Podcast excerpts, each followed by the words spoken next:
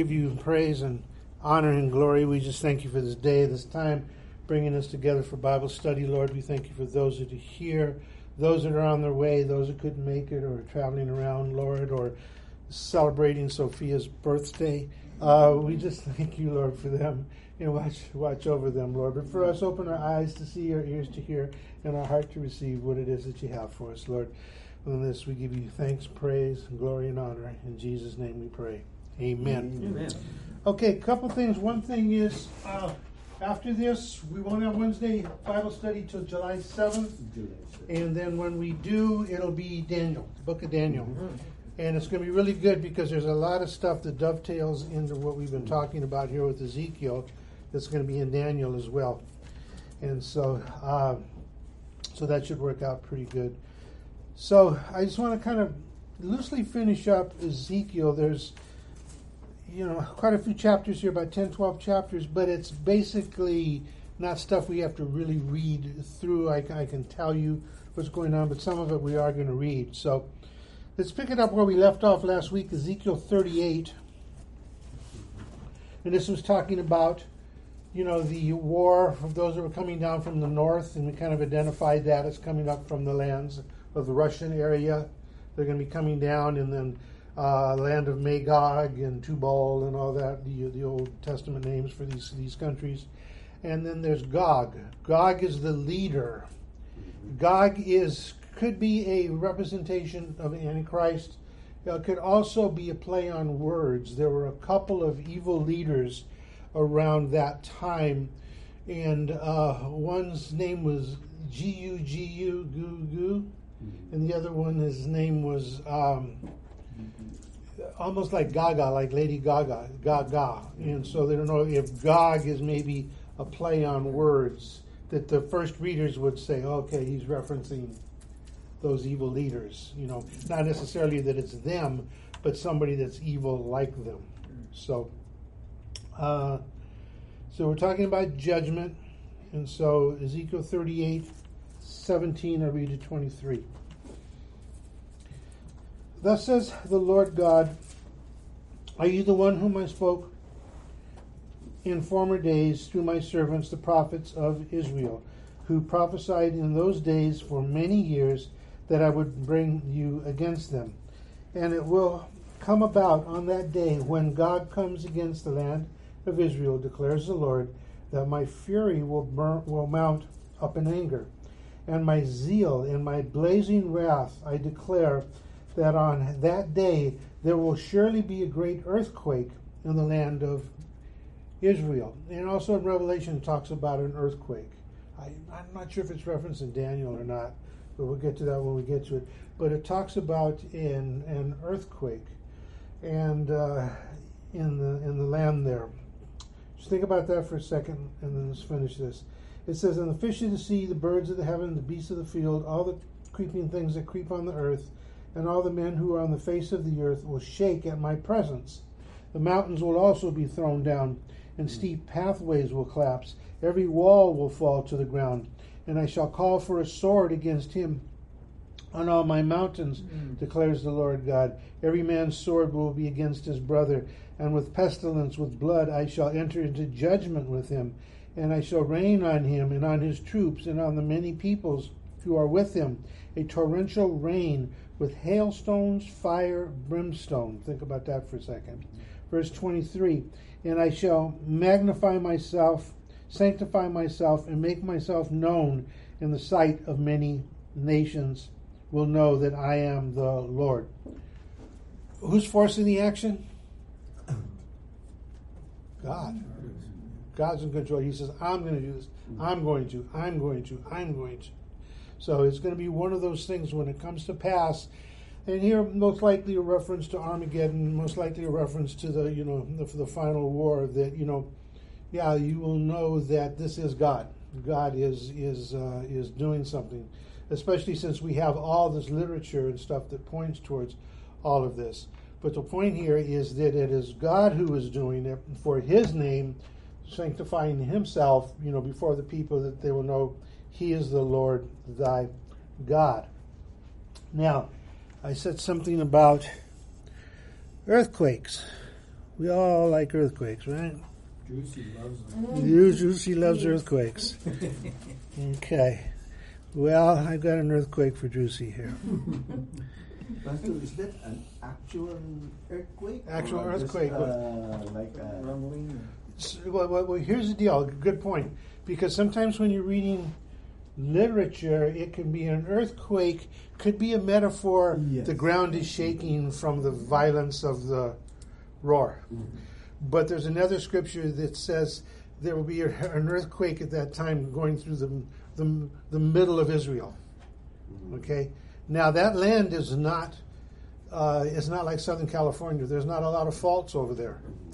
except about 20 years ago, they found a fault. This is Israel that runs right through the middle of Israel. Surprise. All that red is the fault. Now, you can say, well, that's the outskirts. This is Lebanon. But if you look at an old map of what was really given to them uh, back in the days of Joshua, they occupied all this land over here, which is present day Jordan over here too. There, there was three, four tribes were over in here. So technically, that's the middle of what would be classical uh, uh, Israel. And then notice it says high risk zone, right in the middle, and it goes right through the whole whole country. So, if you're looking for a sign, that may be it. You know, but it could be. You know, as you say, it's you know you know, he- the ground is going to shake. It's going to be an, an earth shaking. Whatever it is, is going to be bad, right? Could be the artillery going off. Artillery going off. Is, speaking of artillery, verse 22. With pestilence, with blood, I shall enter into judgment with him. I shall rain on him, on his troops, and on the many peoples who are with him, a torrential rain with hailstones, fire, and brimstone. What does it sound like? War. Huh? War. War? Yeah, it's it's it's he's he's seen a vision of something he doesn't understand. Understand, right? And so how's he going to describe it? Pestilence, hail, fire, brimstone. Because what what does look like? And we know today that's what the wars are going to look like. It's going to look just like that. Iraq, when they went in there, they, Yeah. you know, they went just crazy. And to his point, uh, when about when when Desert Storm, they called it what? Shock and awe. Earthquake. Yeah. Shock and awe. You know, the, Yeah. this is going off. So uh, again, the point here is there is this physical evidence of a there. serious fault right down the middle of classical Israel. You have this uh, uh, thing here with the uh, there could be you know torrential rain because notice look at you've got torrential rain with hailstones. Now that's cold, Mm. but then you've got fire and brimstone. That's hot. So he's trying to describe something that's coming down out of heaven with his limited understanding. So, thoughts, questions?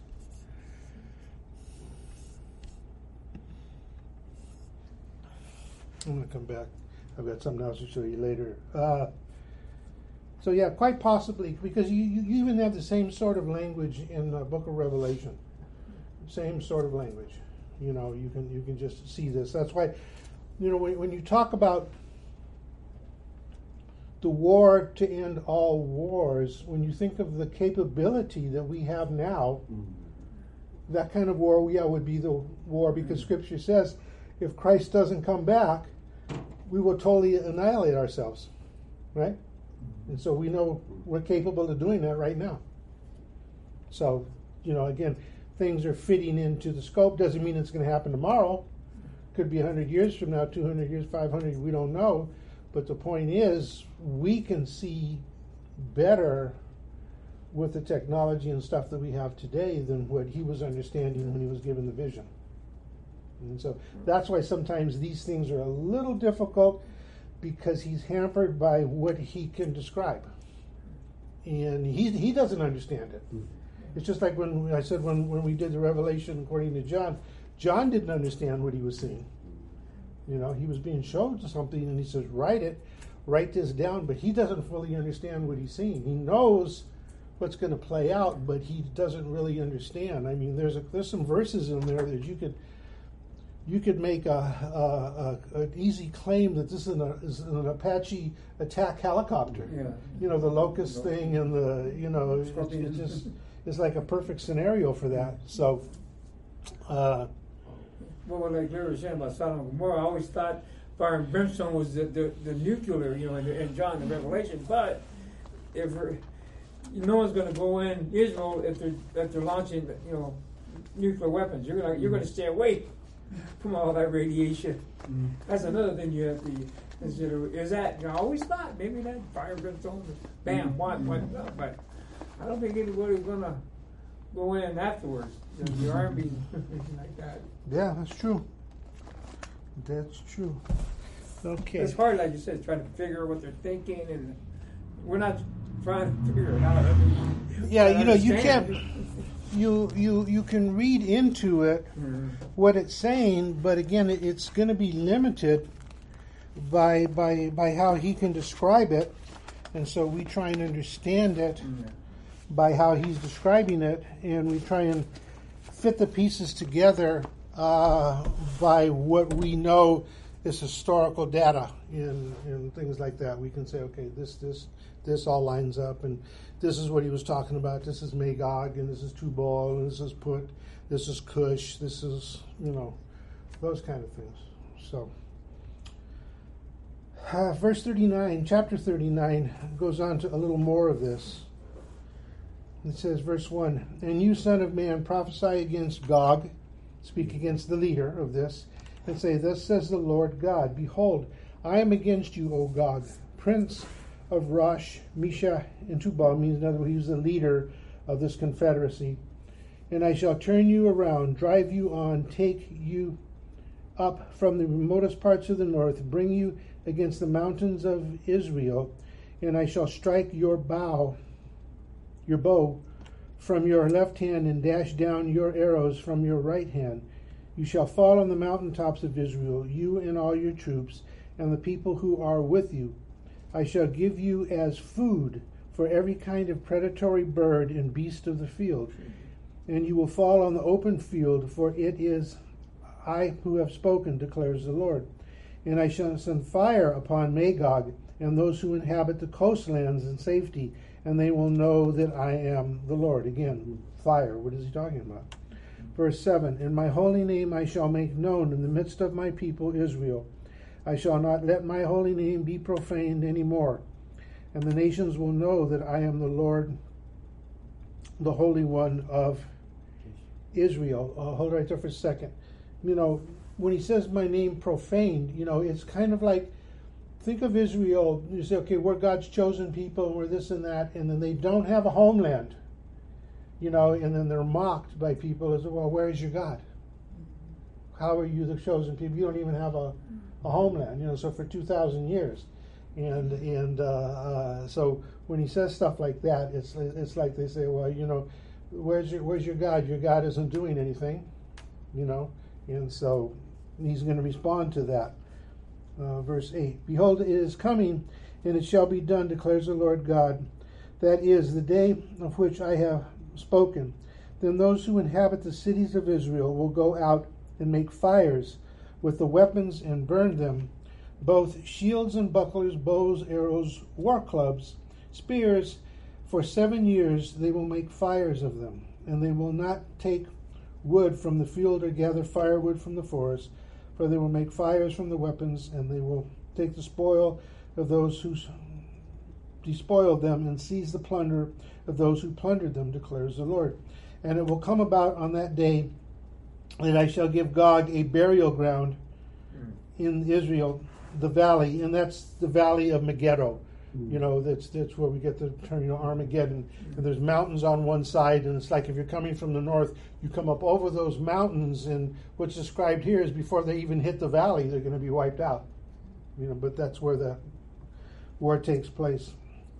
Verse 11 And it will come about in that day that I shall give Gog a burial ground there in Israel, the valley of those who pass by east the sea, east of the sea. That's it's right inland from the sea. Uh, and then it will block off the passers by, so that they will bury Gog there with all his multitude, and they will call it the valley of Hamon Gog, which means the multitude of Gog. Um, verse 12 For seven months the house of Israel will bury them. There's a whole lot of people, there's a whole lot of stuff for seven months. Um, in order to cleanse the land, even all the people of the land will bury them, and it will be to their renown on the day that I glorify myself, declares the Lord. And they will set apart men who will constantly pass through the land and bury those who were passing through, even those left on the surface of the ground, in order to cleanse it.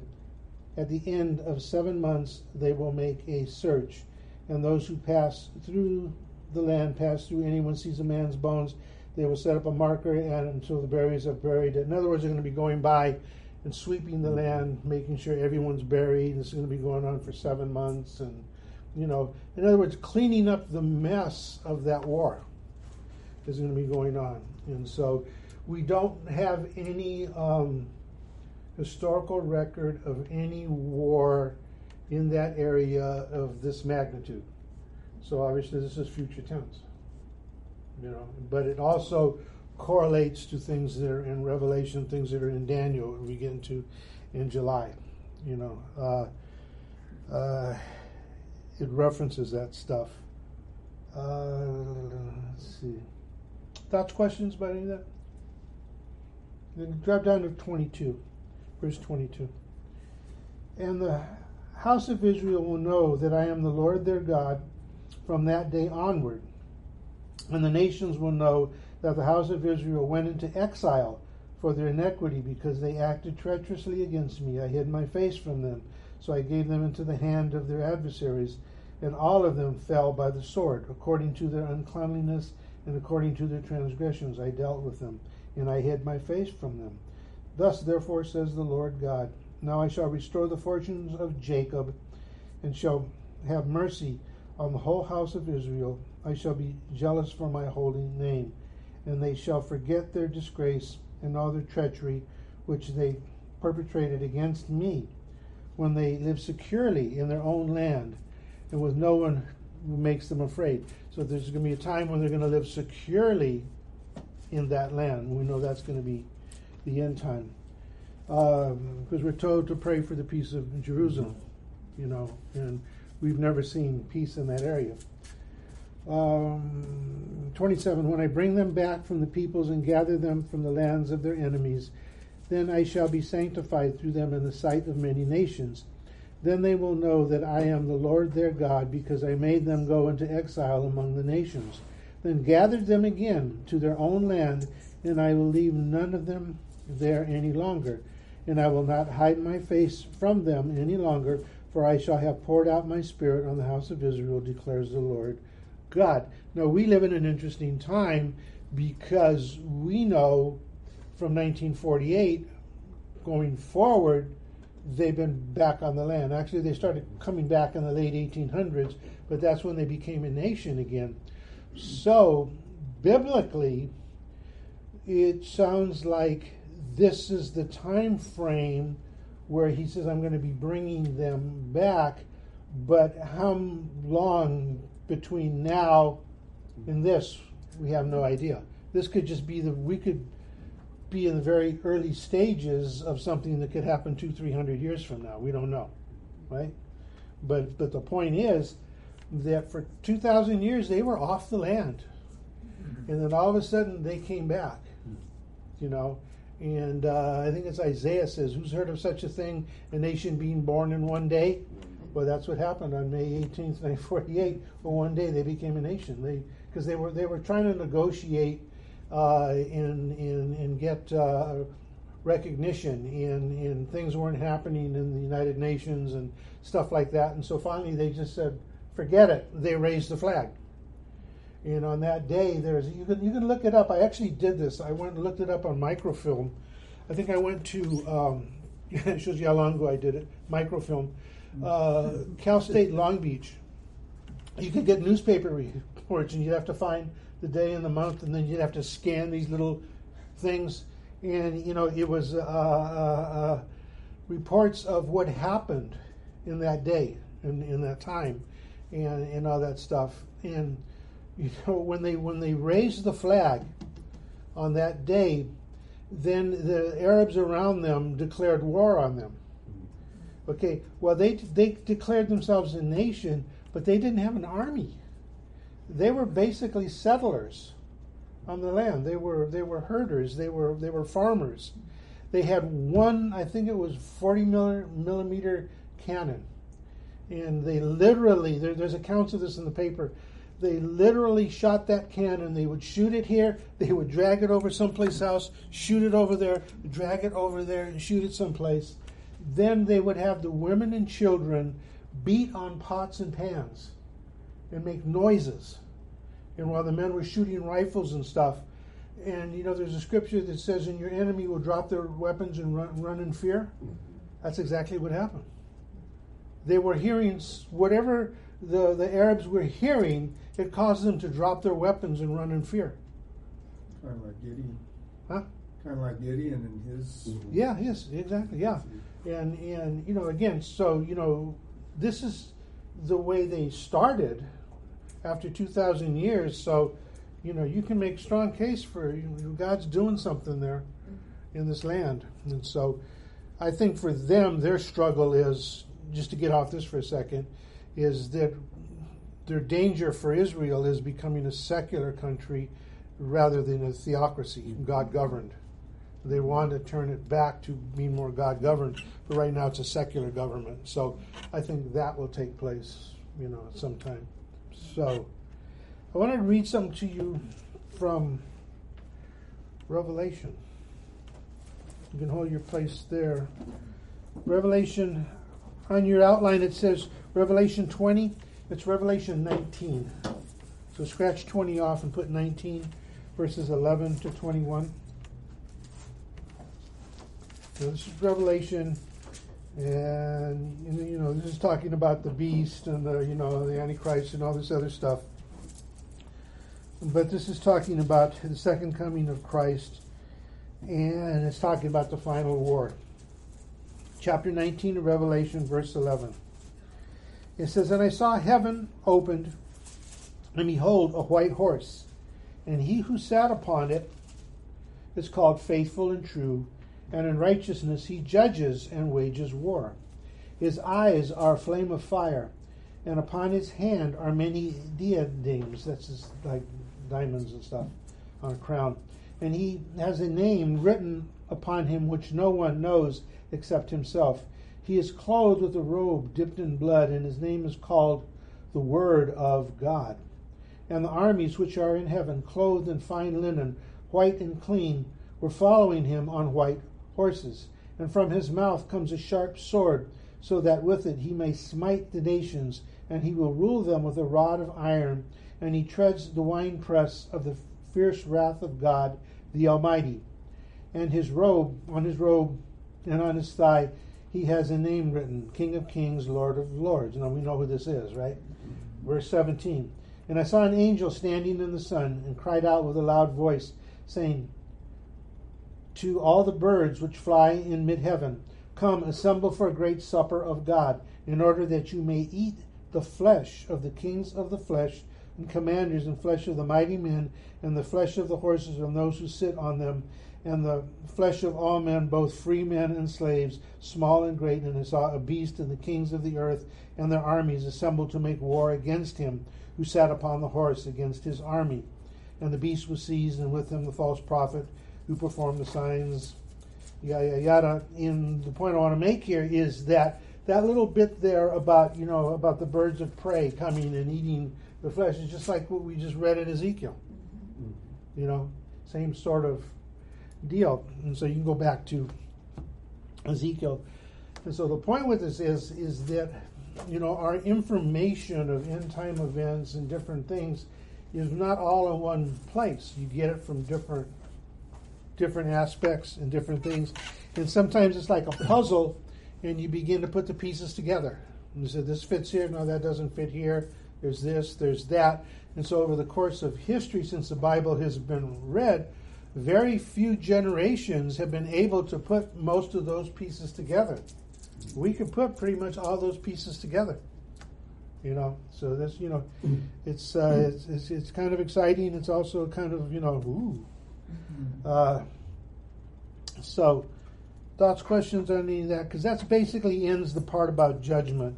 From chapter 37 to 39, it's, it's just all about the judgment that's going to come down on these nations. And chapter 7, 37 says one thing, then 38 says something else, then 39 says something else, but you put it all together. It's like when you read Revelation. It's not talking about three separate wars, it's three different descriptions of the same war. Okay? So it's kind of like layering. It's telling you, I'm going to tell you this, I'm going to tell you this, and I'm going to tell you this. Okay?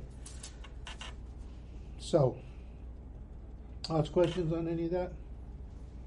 Okay, judgment.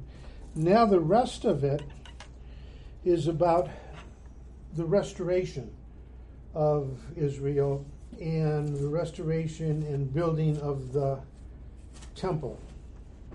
Okay? So, what do I want to say about that?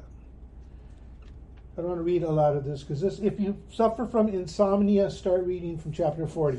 Mm-hmm. Before you get to 43, you'll be out like a light. And if you get to 43, keep reading the next night and you'll, you'll be out like a light. Because it's basically saying build it 20 cubits by 80 cubits by 40 cubits, and the outer court will be, you know, 80 cubits of round stone and 29 cubits of this and that. And by the way, you know how you know how much is a cubit? How much is a cubit? What times five times what length? Huh? What time? Oh, cubic. Uh, Cubit, cubit. Cubit. It's Cubit. about foot and a half, isn't it? So, 18 Uh, inches. 18 inches, 18 the inches, forearm. Yeah. Yeah, yeah, yeah, yeah, 18 inches. So when it says a cubit this, cubit that, yeah, it's talking about, yeah, it's forearm, yeah. Well, that's, That's- that's how much a they- they cubit is. Describing how Moses, I mean uh, Noah, Noah. was measuring. Yeah, yeah, exactly, exactly. So, uh, you know, so basically what it's talking about, it's not any different than like when you read in Leviticus, or you read parts of Numbers where it's talking about building this the uh, uh, the tabernacle, the sanctuary, and you will build it of a rod of iron, and you will make it forty feet by this, and you will have, and then you will bring it to Moses, and Moses will say yes, and then you'll go do this, and you go do that.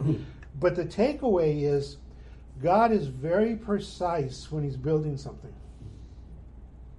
And so for us, it's like as we build the church, you know, we should be very precise in what God has said because He's given us, yeah, He's given us the measurements. And so that's why, you know, I, I labor these these points, especially, you know, the, the New Testament. That's why we have the New Testament because it's showing us how the church is supposed to operate, what we're supposed to do, who we're supposed to be, what we should be preaching, and all that other stuff. And it's very, very uh, um, precise. So, just to give you a, a, an inkling of what's going on, I'm just going to read the beginning part of chapter 40 of Ezekiel. It says, In the 25th year of our exile, now remember they were in exile for 70 years, so 25 years in, at the beginning of the year, on the 10th of the month, on the 14th year after the city was taken, on that day. See, when you break all that stuff down, Huh? they can they can they can pinpoint. You know, you and I we get a headache trying to figure out what it is, but we we can figure out the dates on this. Um, it says, "The hand of the Lord was upon me, and He brought me there." Verse two. In the visions of God, He brought me into the land of Israel, and set me on a very high mountain, and on it to the south there was a structure like a city. So He brought me there, and behold, there was a man whose appearance was like the appearance of bronze with a line of flax and a measuring rod in his hand, and he was standing in the gateway. And the man said to me, Son of man, see with your eyes, hear with your ears, and give attention to all that I am going to show you, for you have been brought here in order to, to show it to you. Declare to the house of Israel all that you will see. And then it goes into all that you're going to see. In other words, there was to be a time where he was going to be talking to people, and he says, God is going to restore you back and we're going to rebuild this temple.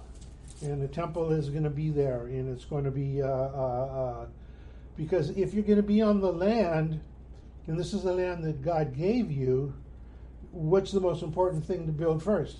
The temple. So the story of Ezra and Nehemiah is the story of when they did this.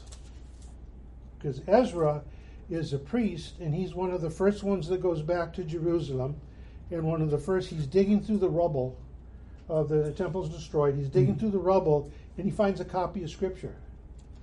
And so he now begins the public reading of Scripture. Now, these are people that for 70 years haven't had Scripture.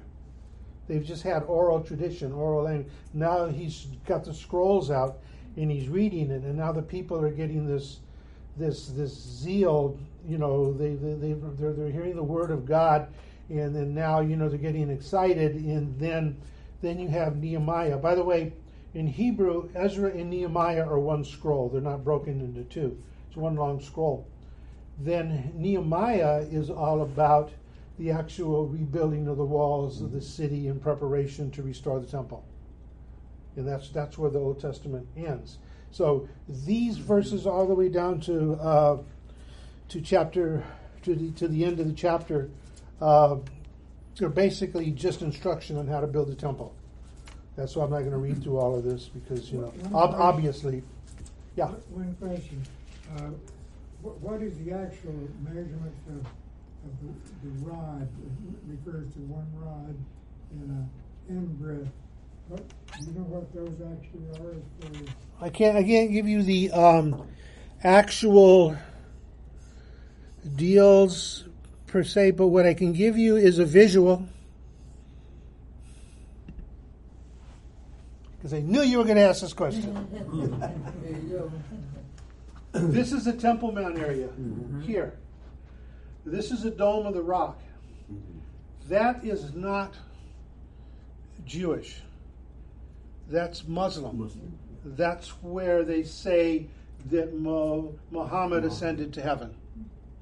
He didn't return. He just said where they said that's that's the holy shrine there. That's why this area is is is controlled by the uh, uh, um, is controlled by the uh, um, the Muslims because this is actual functioning in here.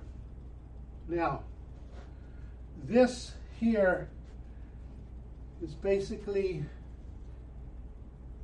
the area where the temple was at.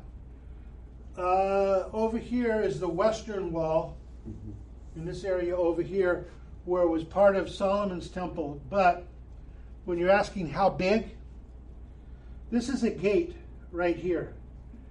And this is the gate called Beautiful. And this used to be the main gate into, into the temple. So basically, when they look at it archaeological wise, the temple area is from about, as soon as you walked in, the temple started to about right here and then extended to about over into here. Right there. That's about how big the temple was. And this was just open area in lands. Uh, but the, the thing here is, this is boarded up. But this is the gate that Jesus would walk through.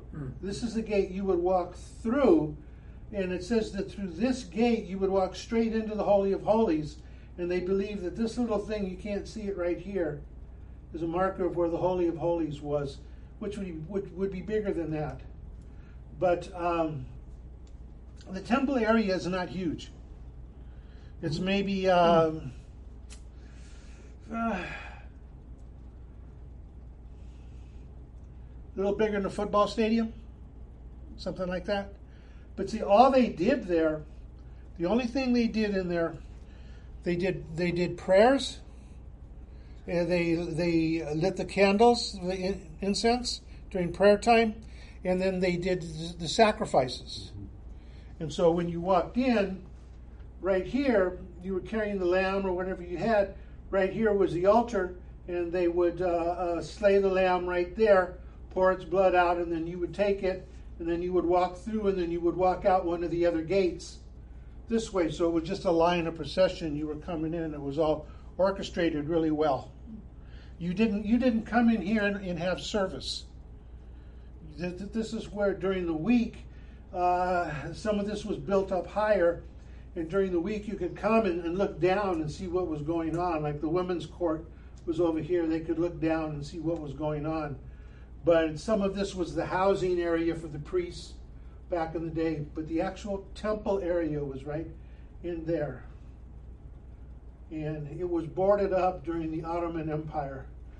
Uh, and so um, that's about how big it is. That's that's that's Jerusalem there.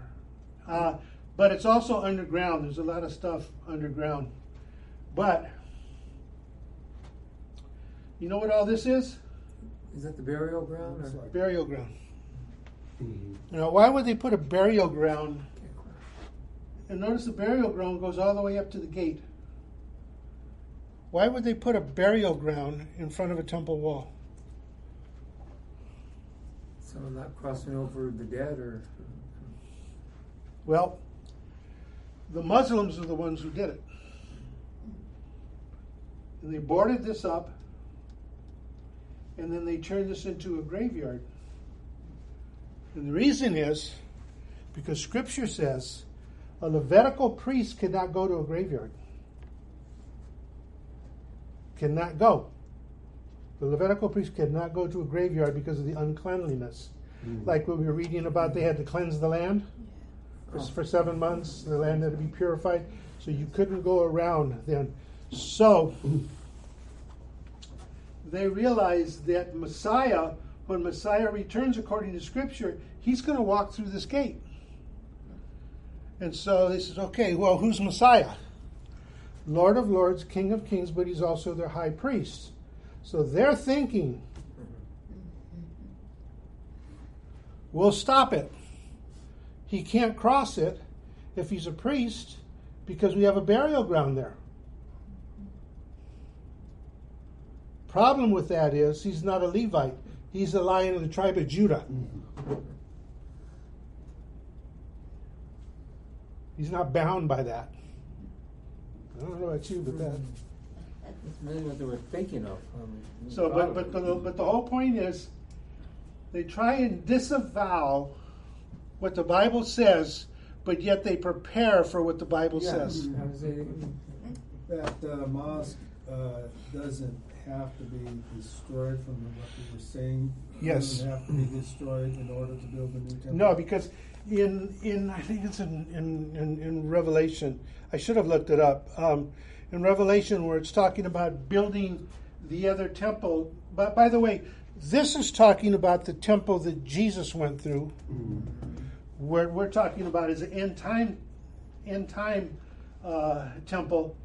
And what it says, there's some similar language, and it says, and it says, measure the temple area, but do not disturb the buildings of the Gentiles. Mm-hmm. Gentiles means others. Mm-hmm. So, I mean, you think about it. If this is Muslim holy ground and they want to rebuild that temple, they're not going to tear this up because that, that would just, mm-hmm. everything would go nuts at that point. So, Scripture says, do not mess with the, with the buildings of the Gentiles. So, they can build it right here, right there where the traditional temple was. All the Muslims will still have their hair on fire. Yeah, yeah, yeah. And so, um, and so, like I say, today they've already. Um, oh, I got another picture. That's just a close-up picture of what we were looking at. These are you can't really tell that those are grave markers, but that's the gate there. is that the eye of the needle? Huh? Is that the eye of the In needle? in a sense, yeah, yeah. Okay, yeah, you remember that. Yeah, I told you about the eye of the needle. Harder for because when you were from a distance, you know, you generally didn't have two like this. You would have one like this, and if this was open at nighttime and you were from a distance, you would see the light on the inside, and from a distance, that looks like the eye of a needle. And then they would drop down another little uh, uh, wall so that it was even smaller here, so that an army couldn't ride through in the middle of night. But if a caravan was coming, they could still come in. So they said it's harder for a rich man to enter the kingdom of heaven than it is for a camel to go through the eye of a needle. And you think, well, a camel can't go through an eye of a needle, but a camel could go through the eye of this needle if you took everything off of it and it had to get down on its knees, and they had to drag it through. In other words, it's like the rich man has to do what? Get rid of all his stuff, humble itself before God. So that's what that is. So yeah, eye of the needle. Pastor Steve, Yes. um, I don't think this is related, but um, so many old churches throughout the world, Mhm. um, Catholics and others, have the cemeteries right on the theme. Do you know if that um, was that done after, or is there any correlation as to the time? No, a lot of churches did that back in that in those days because they had the property to do it and they had the area to do it. And then uh, it started in the Middle Ages, and part of it was in the in the Catholic Church, for example. You know, you have all those sacraments that you have to do. You know, you have to have you know you have to be uh, uh, uh, baby baptism, then you have to have first communion, then you have to have confirmation, then you have to be married in the church, and then you have to be uh, have last rites. Well, all those things were designed to bring people back into the building because people weren't coming to church in the Middle Ages. So they came up with these things that you have to have done. So I mean, think about it. Okay, you got to bring them as a baby. Because you have to pay for each You- of those, yeah, right? Huh? You have to pay for each of those. Yeah, you had to pay for that, and you were, and you were part of that. So it was a way of sustaining the church during the Middle Ages. Mm-hmm. So you know, with the Reformation and, and Christian churches today, we just have two, which are what Baptism and communion. Baptism and communion, the Lord's Supper. Those are the two ordinances of the, of the church. So going back to your question, that yeah, usually because you wanted to, if you had a burial site that was close to the uh, um, to the church, the idea was that those that were buried were closer to God, rather than buried on Boot Hill, right? Or you know, because a lot of times, especially here, you were you were you were buried on the farm Yeah. right? You had your own little, and then later on they started legislating and said, no, you can't do that. You gotta, yada yada. I mean, when you go to, I was, we were in Boston, and there's old churches in Boston, right there on a busy, and they, they they've got the grave things in there. You know, you read them from you know 1642 and all this stuff. You know, the, the grave markers are still there, and so, but yeah, no, that's this. This was just them reading scripture and thought they were going to be smart, even though they they didn't believe the God of the Jews uh, was going to come back. But just in case, you know, yeah. Do you know the date of when the Muslim religion came to be? You know about? Around Muhammad was born in I want to say 505, so I'll say 505. I could be wrong, but he was born in the early 500s, and Islam started more after his death, around 1550. That's when it when it came up. So, going back to this here.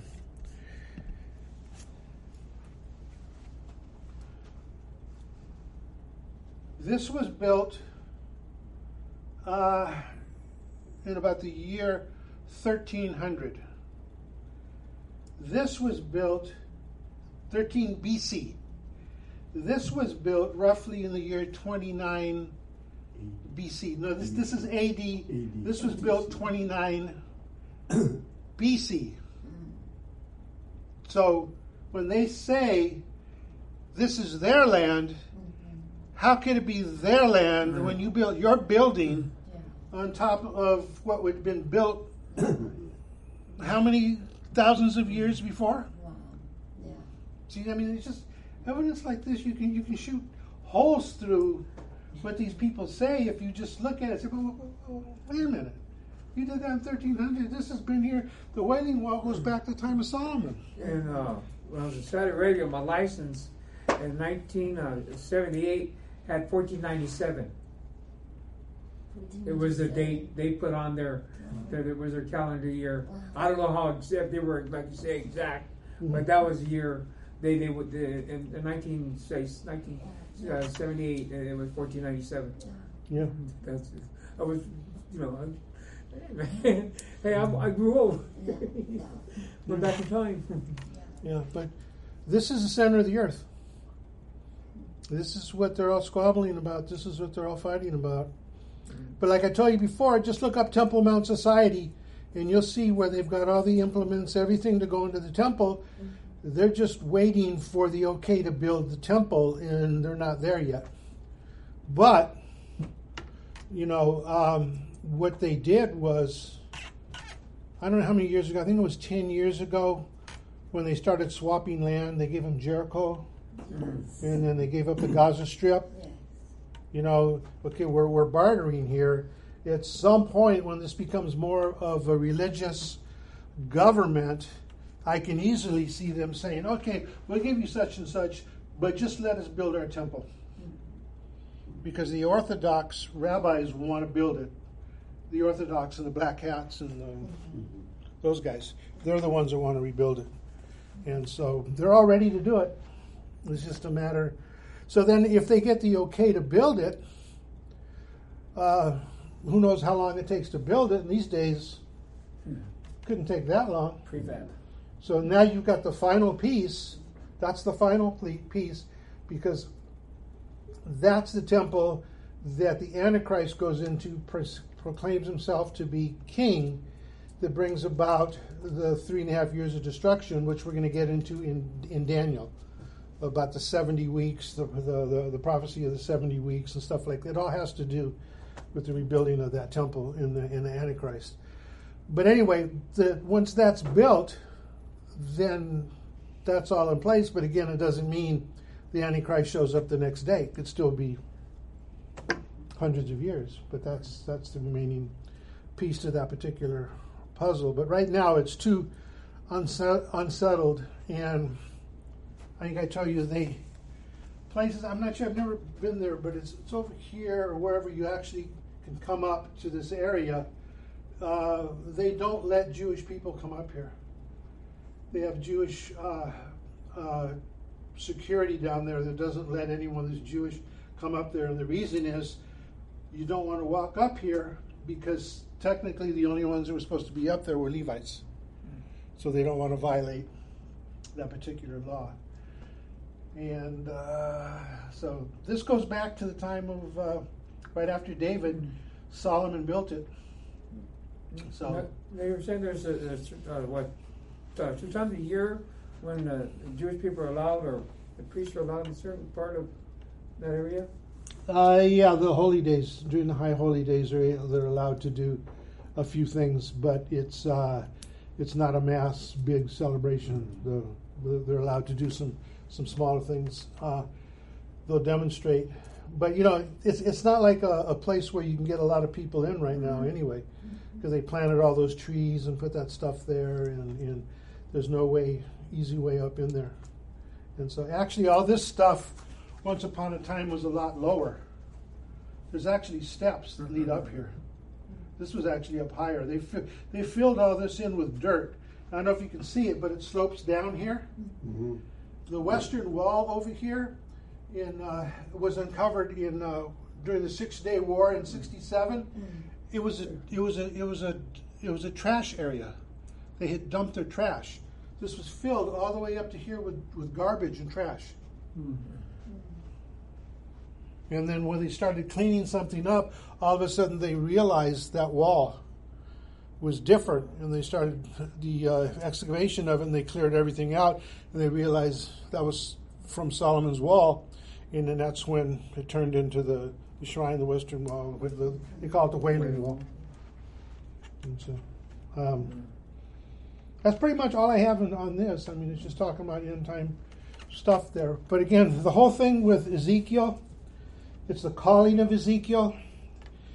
It's he's given reasons why he's what God is going to judge the people, and then it explains what the judgment is going to be, and then it says, and then there's going to be restoration. Right. So some of the restoration is them coming back into the land uh, 500 years before Christ. Some of it has to do with end time events. So Well, are the apostles reading these scriptures of Ezekiel the apostles? Are they reading? Oh, yeah. so they they know, Mhm. and so they're getting an idea themselves, or Mhm. it's embedded in themselves. Too. Yep. Yeah, and um, that's why the the problem with when Jesus came, why he was so upset with the Pharisees, is because the Pharisees knew Scripture, and they should have been the first ones to identify. But because they were more of a political group, because now it was more about them than it was about scripture. It was about their position and wanting to be seen. They dressed differently than the other people and all that stuff. That's why Jesus called them hip- hypocrites all the time. Because when they started 400 years before, they were a very devout group.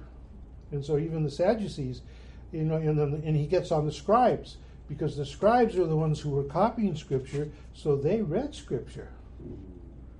So in, the, in that day, you didn't have scripture, but if you could get hold of a scribe, you could say, Does it say in the book of Ezekiel, yada, yada, yada? And you say, Well, I'm not copying Ezekiel, I'm doing a Daniel. Go talk to Shomo. Shomo's got, you know, that kind of thing. So, uh, but yeah, uh, they knew, and again, Nicodemus. Nicodemus was part of the Sanhedrin. He was uh, part of that. He was, he was a Pharisee, so not all of them, but Nicodemus, he came with questions. He says, "Why must man be born again?" And it's Nicodemus who's there with Jesus uh, at, at his death. You know, so he, obviously he was converted. So they all didn't not get it, but uh, you know some of them did. But there was a lot of disinformation, Yeah. And again, that's the problem today in Christianity. There's a lot of disinformation, and, and so you, you have to be careful, and so uh, um, to decipher these these kind of things. So, um, any thoughts, questions? Does this make sense? Yeah. So that makes that gate nine foot wide. If it's eighteen, and they call it for uh, six cubits, so that may make the wall, the gate, uh, trying to get some dimensions and footage. Mm-hmm. So that would make it nine feet wide. Yeah. Yeah. Well, they have that in the farming. The rod is in the in the, in the farming. I, I don't know what a rod, uh, they talk about the thickness of it is one, the wall is one rod. It, um, Well, I'm Yeah. th- I'll have to thinking. my wife Google that. I was just thinking when the apostles knew the, the, the scriptures, they didn't have the Holy Spirit to tell them this is fact. They went on their own, like Peter. You know, you. Well, they had Jesus tell them was fact. yeah. facts. It was up to them well, to they, they him. saw him as this. He is the answer. There was no hypo- hypocrisy in it. You know, like the Sanhedrin, they, they they knew the word, but yet they weren't accepting it. But the apostles, they heard the word before when they were young, or you know, and yet they you know they believed he was he was the fulfillment of the. So, what is it? Matthew Um, twenty. Pastor Steve, Yes. didn't the Catholic Church um, sometime back prevent their members from reading the Bible on their own? Yes, that's why they kept it in Latin. because Latin wasn't the language Yes. of the people. Yes. It was the language of the scholars. Mhm. So for years, up until the '60s, the the mass was in Latin, and the whole point was you had to come to them for Yes. interpretation. This is the same kind of situation as with the what you were talking about a few minutes Mm. ago. Um, the Sanhedrin didn't really teach. Um, Right. what They were teaching. they would teach in the synagogue, but again, women weren't allowed. Yeah. and it was men and if you know you know in any synagogue like any group you're going to have the chiefs who are running the show and those that are attending the show right? Yeah. and so whoever's running that particular synagogue. But notice when, when jesus went around and then later paul's ministry he made a point to go to the synagogue go to the synagogue because that's where people were seeking god. So he says let me go preach to them because they're seeking. That's where the seekers are at. So let me go to them.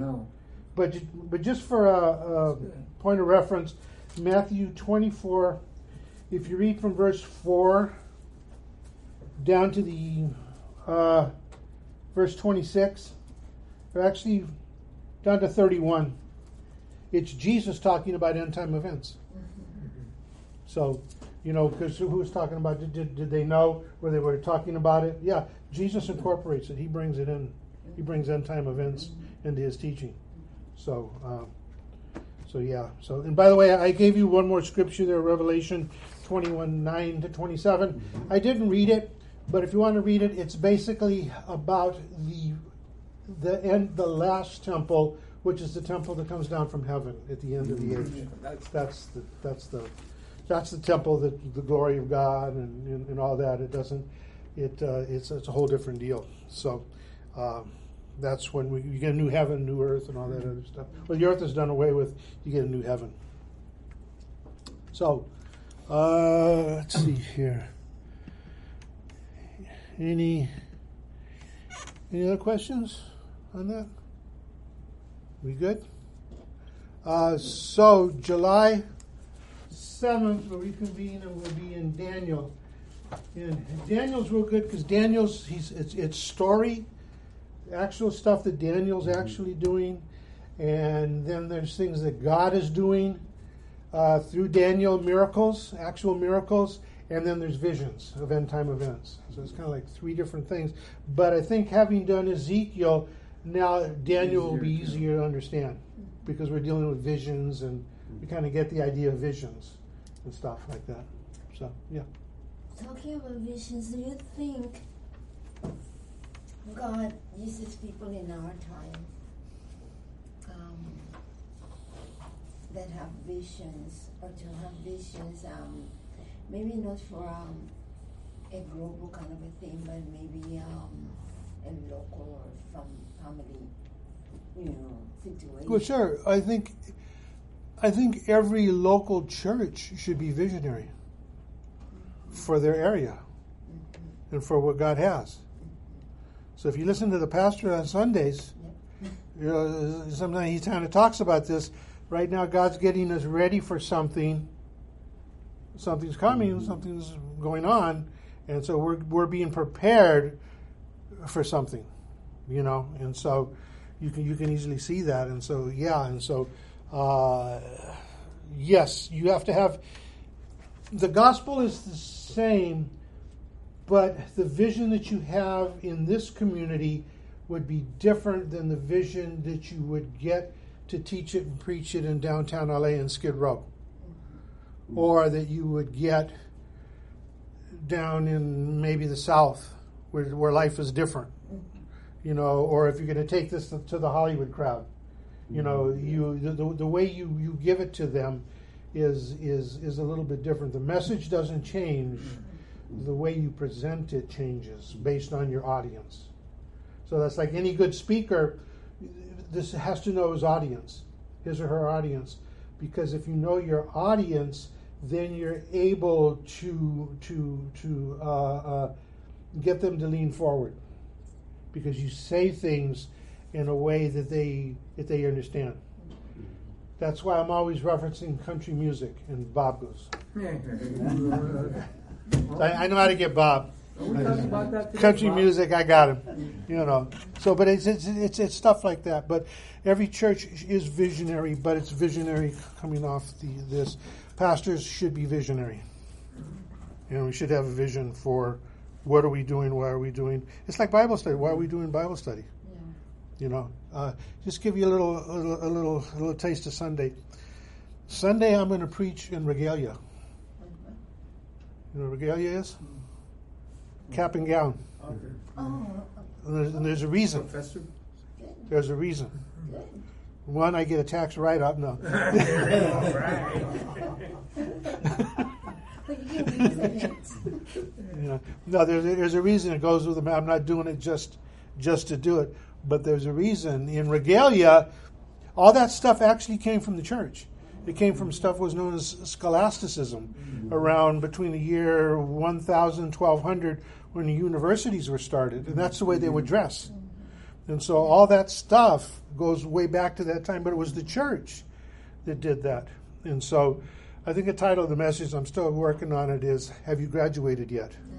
And the point is, God calls us to make disciples. Have you graduated yet?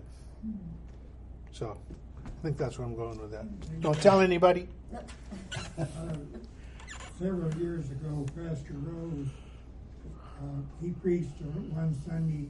He, he was also an official referee, baseball referee, with with his the whole deal, his, mask, his, you know, and, and he tied it all in with the with the service. It was just great. He, would re- reference from the Bible what each form was. Visuals are, are, are very good, and I'm trying to do more and more visuals as we get everything set with the, uh, uh, the sound system and all that stuff back there. Because there's a lot of clips I like to show and a lot of different things and do things like that. And then once we get the lights away, I can walk down again, and then we can do more demonstrations because I like to do I think we need demonstrations. more of that, more visual, because everything is, we're talking about that today. Everything's changing, Yeah. you know, and it's according, like you say, what area we're at, you know, Right. where, where, where we live. The word has it. The Southern Baptist sometimes has a little, but we're, we're saying we're the closest. We haven't Mhm. changed that much. The word is still the same. The word's we still do the have to conform with where we're at, but yeah, a little visual would. uh, Yeah, a lot of people. doing. I mean, probably most people are, are visual learners. It's like it's like some people you can you can tell somebody this is what I want you to do, and they don't want you to give them any steps. They say, "Okay, I got it. I'll figure it out." Other people will say, "Okay, give me the steps." One's not smarter than the other. It's just one likes steps. Others want to figure out the steps.